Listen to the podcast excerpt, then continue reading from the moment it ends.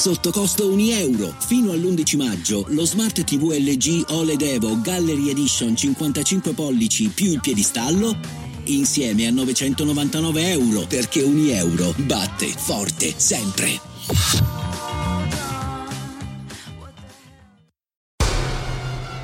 tutto lascia pensare a un omicidio cruento perché Sebastiana Melis viene trovata in un lago di sangue. L'autopsia ci dirà che la signora è morta per cinque colpi inferti con violenza sulla testa con un oggetto contundente. È stata presa anche a pugni. L'aggressione è sicuramente bestiale. La cosa particolare di questa scena del crimine è una l'assenza di tracce di sangue.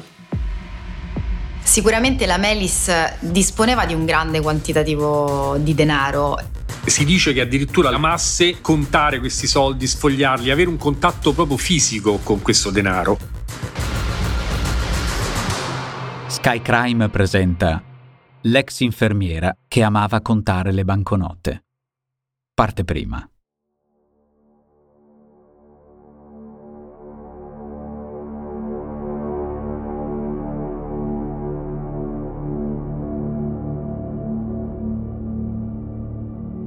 Il tempo. Quando si parla di cold case è sempre una questione di tempo. È la cerniera tra l'archiviazione di un caso e la sua riapertura.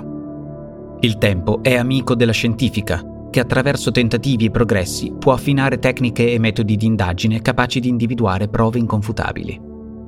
Ma è anche nemico, quando quelle stesse prove repertate e conservate si deteriorano o vengono eliminate per errore o a beneficio di inventario. In entrambi i casi si parla di anni. Ancora più nemico, quando nel momento del delitto si fa complice del colpevole e lo aiuta a dileguarsi. Basta un allarme dato qualche ora o minuto in ritardo. Il tempo in cui si svolgono i delitti di cui abbiamo parlato finora si attesta tra la fine degli anni Ottanta e i primi 90. In molte di queste vicende un pensiero ci ha accompagnati. Con quello che l'investigazione sa offrire oggi, forse le cose sarebbero andate diversamente. Non è detto che questo what if valga per qualsiasi situazione. Anche in anni più recenti ci si può trovare dinanzi a casi in cui le tracce lasciate dal criminale siano così poche che non c'è analisi del DNA, perizia scientifica, in grado di aiutarci. E allora bisogna ricorrere alle vecchie maniere. Forse perché lo stesso luogo in cui questa storia si svolge è un popoloso quartiere di Genova, a tratti cristallizzato dal tempo. Non resta che addentrarci in un caso irrisolto, più vicino negli anni, ma ancora lontano dalla verità. Lo faremo assieme a Matteo Caccia e ai giornalisti, poliziotti e coprotagonisti di questo Cold Case.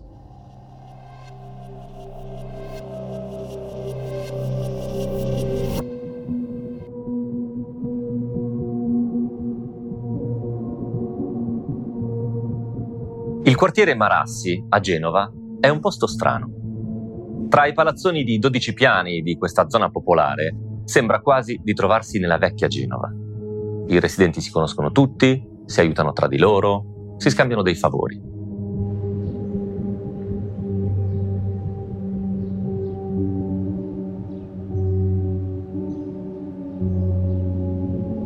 E agli inizi del 2010, al centro di questa pacifica rete di mutuo soccorso, c'è via Casata Centuriona. È una strada come tante, in cui però abita la donna forse più conosciuta e amata di Marassi. Lei è la donna a cui tutti si rivolgono quando hanno bisogno di una mano. È una servizievole 69enne. È la signora Sebastiana Meis. Sebastiana è un'ex infermiera e eh, questa attività di assistente l'ha proseguita anche dopo, dopo la pensione. A presentarci la vittima c'è Matteo Indice, giornalista del secolo XIX. Frequenta abitazioni del vicinato, talvolta alcune famiglie si fa pagare, se frequenta magari anziani o aiuta anziani più bisognosi ma meno abbienti, lo fa anche gratuitamente. Aiutava le persone che conosceva, a cui voleva bene anche, anche, in modo economico talvolta, in modo disinteressato. Quindi una persona conosciuta, una persona simpatica, una vedova che apparentemente davvero non ha nulla da, da nascondere. Lui invece è Marco Grasso, giornalista del Fatto Quotidiano, esperto di cronaca giudiziaria. Ma torniamo alla sera dell'omicidio. La sera del 26 febbraio del 2010 squilla il telefono a casa di una coppia di vicini di Sebastiana Melis. Dall'altra parte della cornetta c'è una donna, una lontana parente di Sebastiana che avrebbe dovuto ricevere la sua visita domiciliare. Doveva presentarsi intorno alle 22 a casa di questa, di questa persona per prestare assistenza, non arriva ed è stranissimo che ciò accada.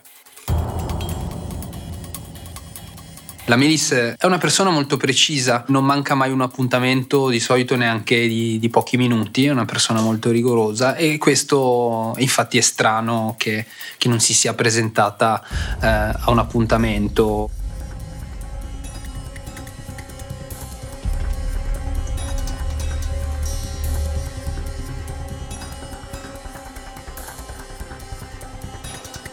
I vicini che ricevono l'allarme sono una coppia e il marito è eh, il medico di Sebastiana, l'assiste, l'assiste da tempo perché ha avuto recentemente anche alcuni problemi di salute.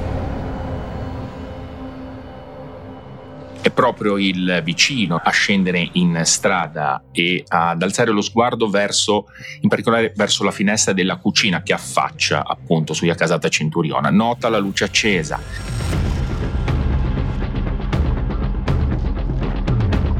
teme che Sebastiana si sia sentita male, non sia riuscita ad avvertire nessuno e a quel punto abbia smesso di rispondere alle chiamate. È in possesso delle chiavi e decide di entrare.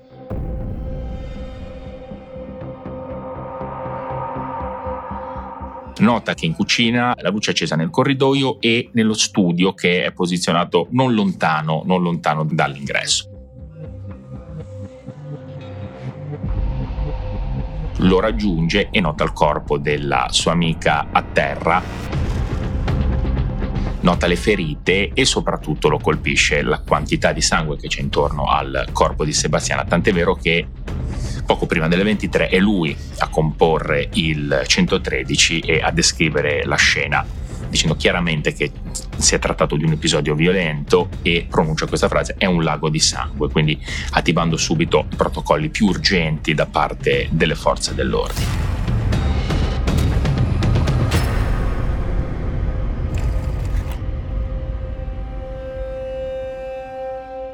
Nel repertorio video che immortala il sopralluogo della scientifica a casa Melis, si può distinguere un agente affermare Qui noi bisogna fare una bella ricerca di impronte, quello sì. Uno che era presente all'ispezione era Vittorio Ranieri Miniati, pubblico ministero e procuratore aggiunto di Genova. La prima informazione ai carabinieri arriva verso le ore 23. Io sono arrivato sul posto mezz'oretta dopo e sul posto c'erano già gli investigatori e subito dopo credo sia arrivata la scientifica.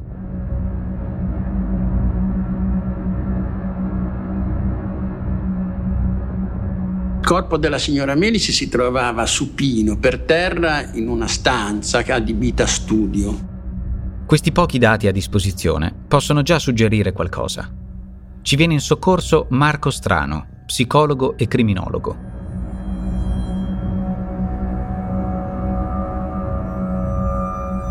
La signora Melis era per terra, in una pozza di sangue, aveva un occhio, mi pare l'occhio destro tumefatto e aveva segni di sangue sul, sul, sul viso. Sebastiana Melis viene uccisa all'interno dello studio di questa casa e non ci sono delle tracce dell'omicidio in altri luoghi della casa, il che vuol dire che l'azione omicidiaria eh, avviene e si consuma tutta all'interno di un unico locale che è questo studio. La donna quindi entra lì con l'assassino, è ragionevole che sia entrata lì con l'assassino perché l'assassino è entrato in casa, quindi ha suonato alla porta ed è entrato dentro e sono andati insieme nello studio, oppure è entrata prima la vittima e poi l'assassino l'ha seguita e l'ha uccisa lì. E quindi è una scena del crimine delimitata a un'unica stanza dove è avvenuta l'aggressione e dove viene trovato il cadavere. Completa l'analisi della possibile dinamica il professore Alberto Bellocco, medico legale e criminologo. Gli occhiali hanno perso il nasello dell'occhiale di destra.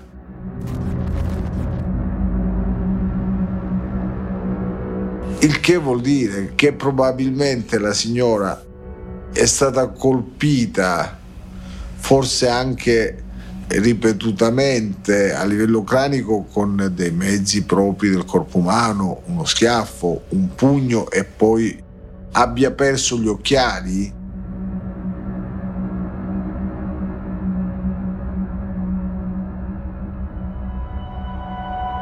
Poi è stata colpita con un pugno e con qualcosa a livello frontale e quindi abbia perso del sangue.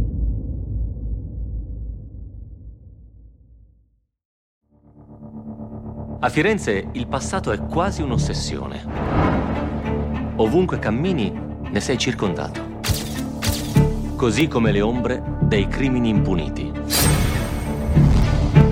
Firenze è una città violenta. Ma non è mai troppo tardi. Sono Matteo Caccia e vi presento Mostri senza nome Firenze. Dal 14 maggio in esclusiva su Sky Crime.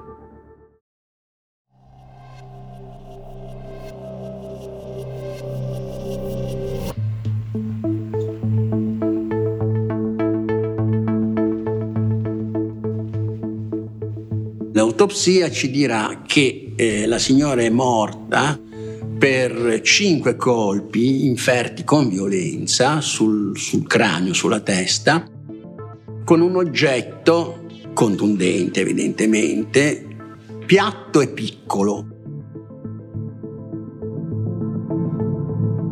L'esempio che fece il medico legale era quello della punta, della parte più appuntita di un martello di un piccolo martello, ovviamente poteva anche essere un altro oggetto, ma comunque piccolo e piatto.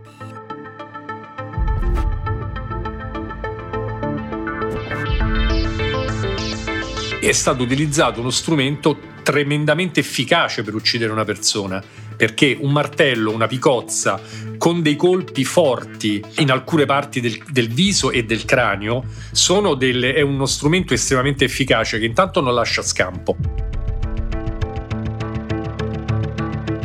e poi è estremamente rapido nel togliere ogni tipo di energia alla vittima perché si va a colpire la testa in diverse parti ed è ragionevole che dopo pochissimi colpi la, la, la vittima stramazza a terra.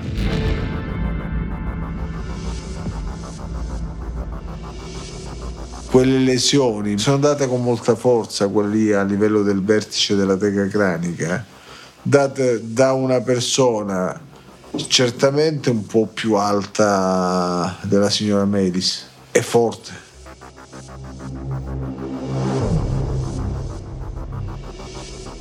Era palese che ci fosse stato uno sfondamento del cranio. Probabilmente l'assassino è rimasto soddisfatto, cioè ha ritenuto di avere la, una, la certezza che questa persona era morta.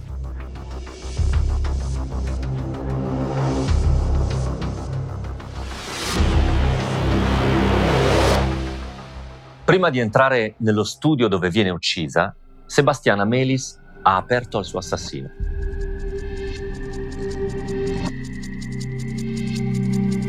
Gli inquirenti lo deducono dalla mancanza di segni di effrazione sulla porta dell'appartamento. Questo è un indizio che Sebastiana conosceva il suo aguzzino. Ma chi potrebbe essere stato? E perché? La scientifica analizza la casa centimetro per centimetro in cerca di una pista da seguire.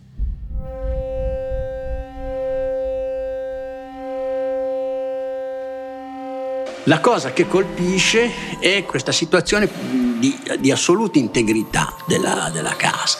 Non c'erano impronte, non c'erano capelli, non c'erano tracce di sangue, tutto era perfettamente pulito, anche sul pavimento. Quasi che l'assassino fosse stato in una bolla di protettiva o fosse stato completamente con dei guanti, con delle tutine che poi ha eliminato. Stiamo parlando di un ambiente molto ristretto, la, la porta d'ingresso e l'ingresso è proprio accanto a questa ex studiolo dove la signora si trovava nello spazio di pochi metri con uno sfacelo ematico, con delle lesioni piuttosto importanti presenti sul corpo della signora, non lasci una traccia di sangue. La signora, stesa per terra, perde le pantofole, ma oltre a perdere le pantofole si sporca i piedi di sangue.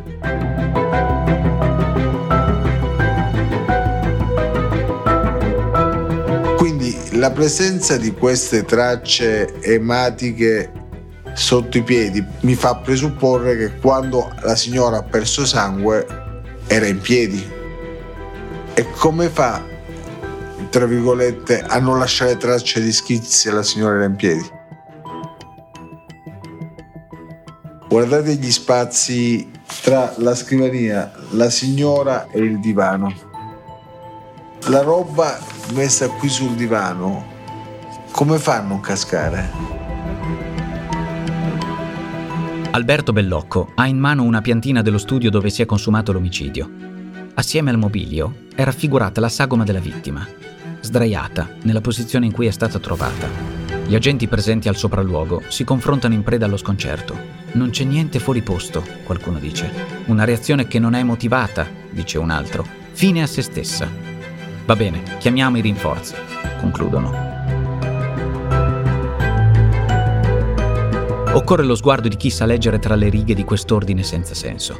Interviene Flaminia Bolzan, psicologa e criminologa. Dalla scena del crimine manca anche l'arma del delitto. Probabilmente l'aggressore ha pensato che lasciarla lì avrebbe potuto eh, esporlo, se vogliamo, alla possibilità che alcune tracce venissero trovate proprio su di questa.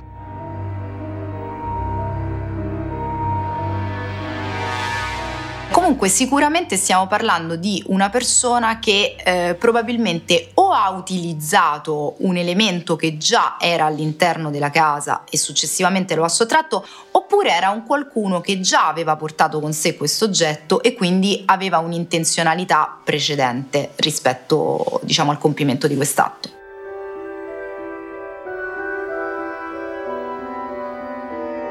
Avevo parlato con gli investigatori e immediatamente avevamo concordato sull'opportunità di scendere, mandare, mandare dei carabinieri in strada nei, nei, vari cassonetti dell'immondizia per vedere se per caso chi, l'autore del, dell'omicidio, avesse buttato questo, questo oggetto. Ma la, la ricerca è stata infruttuosa. La morte risale, dice il medico legale, a 18-24 ore prima.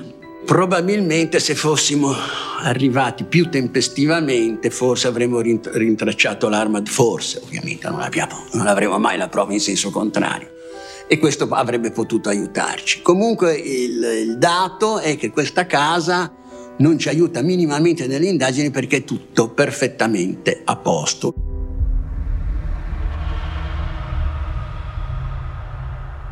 Trovare l'arma del delitto sarebbe stato fondamentale per capire se l'omicidio è stato premeditato o frutto di un impeto di rabbia o di una rapina finita male.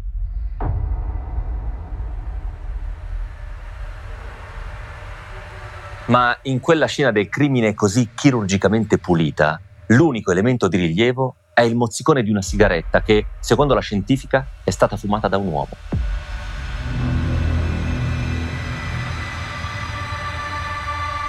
Solo che non c'è nessun sospettato con cui confrontare il DNA. Gli investigatori sono costretti a procedere con metodi più tradizionali.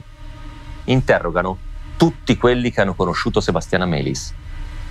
chi poteva volerla morta? Chi era davvero l'angelo di Marassi?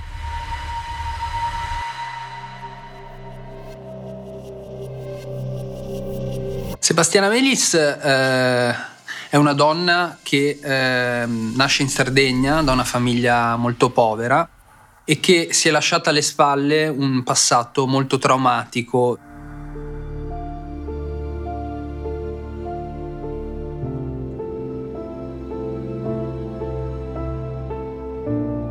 Si è portato appresso un segreto, ma una zavorra importante nella sua sfera affettiva. È cresciuta in orfanotrofio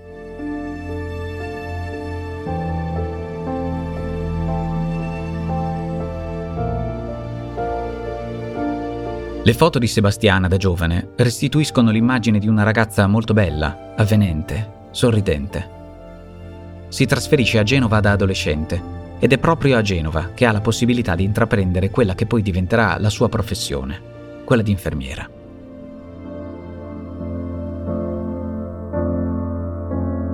All'inizio degli anni Ottanta eh, Sebastiana Melis è caposala nel reparto dell'ospedale San Martino e eh, è una donna molto bella, conosce quest'uomo che ha appena perso la moglie e che in quel momento frequenta l'ospedale perché assiste un amico eh, che sta male. I due si innamorano e eh, diciamo si, si sposano dopo non troppo tempo.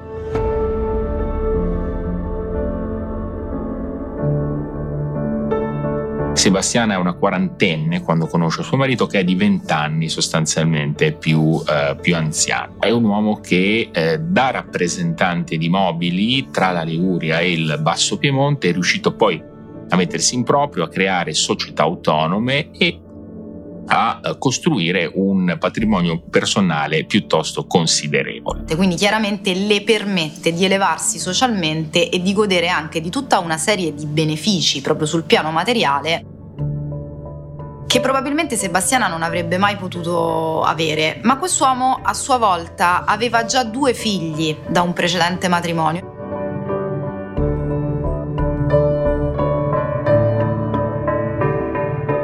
E non c'è dubbio, questo gli inquirenti impiegano pochi giorni a, a, a scoprirlo, che eh, da parte dei figli del marito dalla precedente moglie evidentemente, eh, c'è un atteggiamento estremamente cauto, per non dire astioso, nei confronti di, Seba- di Sebastiana.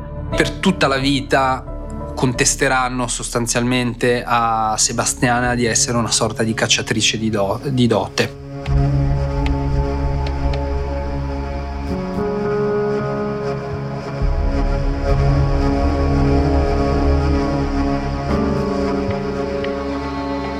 Episodio su tutti lo dimostra, cioè quando il, l'autorità giudiziaria, dopo aver eh, fatto l'autopsia sul corpo, eh, dà il permesso di, di, celebrare i funerali, nessuno reclama la salma. Non i figli del marito defunto, non i nipoti, eh, si presenta e sono le amiche che devono intervenire anche per la vestizione di questo corpo, addirittura che portano degli effetti personali di loro proprietà per far sì che comunque eh, a Sebastiana possa essere data una degna sepoltura.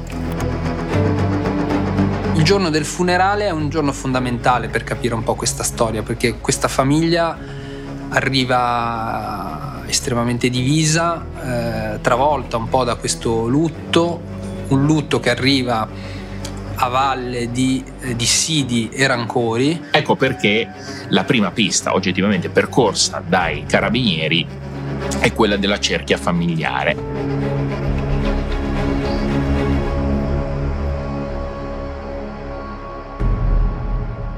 Si indaga anche al suo funerale, dove regna il gelo tra famiglie separate. Si setaccia la memoria del suo telefonino. Sui giornali non si risparmiano le dichiarazioni della nipote. Aveva ereditato tutto dal marito. O l'amica d'infanzia che si è sentita male alla notizia della sua morte. O il ricordo dei parenti sardi che la bollano come benestante e un po' snob. E da giovane era la più bella.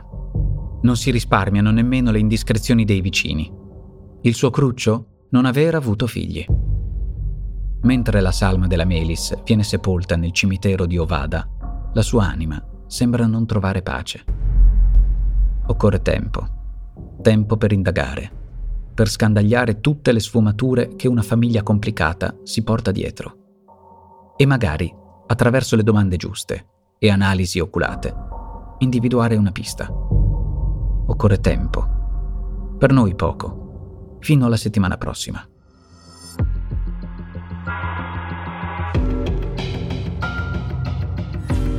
Hai ascoltato Mostri senza nome, Genova.